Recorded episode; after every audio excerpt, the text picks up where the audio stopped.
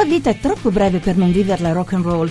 Credit Safe, il fornitore di informazioni commerciali più usato al mondo. Non è un lavoro, ma uno stile di vita. Creditsafe.it. Invia il curriculum a italiainfo-creditsafe.it. Radio 1 News Economy.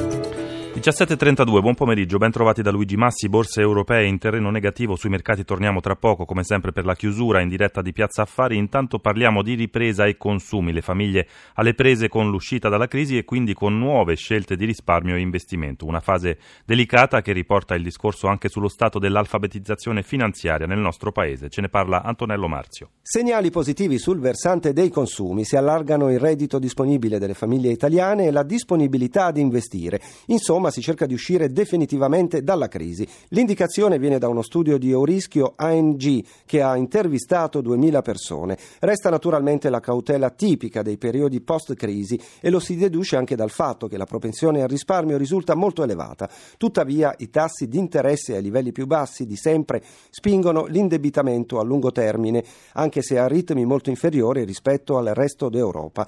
Infine resta bassa la consapevolezza degli investimenti. Otto italiani su su 10 ammettono di non capire molto di finanza e quindi delegano le scelte ai funzionari di banca e società finanziarie, tanto che il 67% degli intervistati dichiara di non occuparsi personalmente della gestione.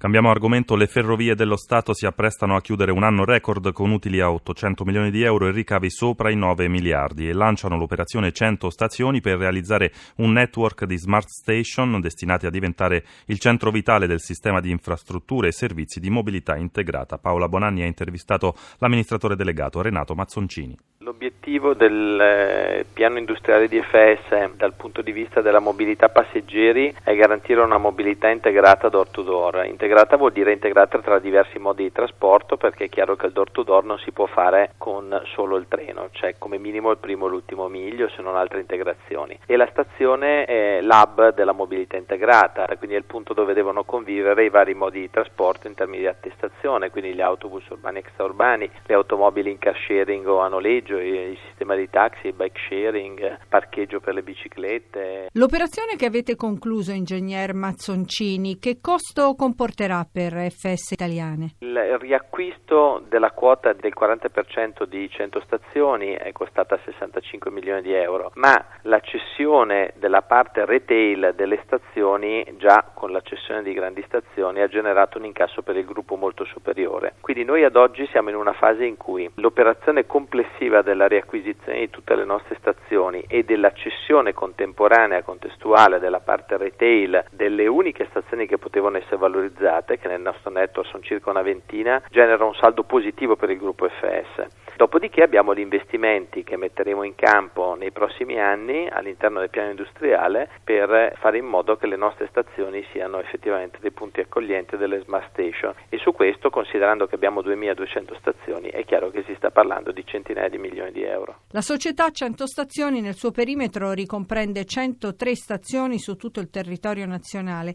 ma qual è l'impatto occupazionale uno sviluppo di un progetto di questo genere per le stazioni richiederà maggior intensità anche di risorse umane. E ci avviciniamo così alle 17.36, dunque chiusura delle borse europee. Riccardo Venchiarutti dalla redazione di Milano, a te. Ed è una chiusura in negativo per i listini europei dopo l'ammonimento di Bruxelles sul rischio di mancato rispetto del patto europeo da parte di alcuni paesi, Italia compresa.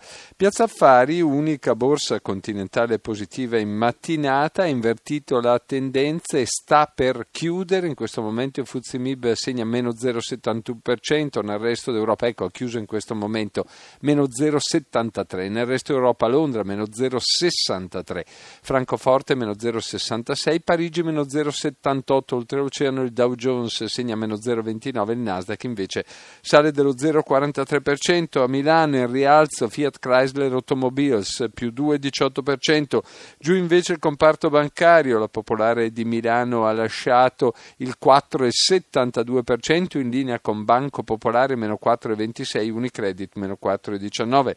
Lo spread a 172 punti base, dunque si allarga un poco. Sul mercato valutario è ancora super dollaro che costringe l'euro sotto quota 1,07 a 1,0680. Da Milano è tutto, linea Roma.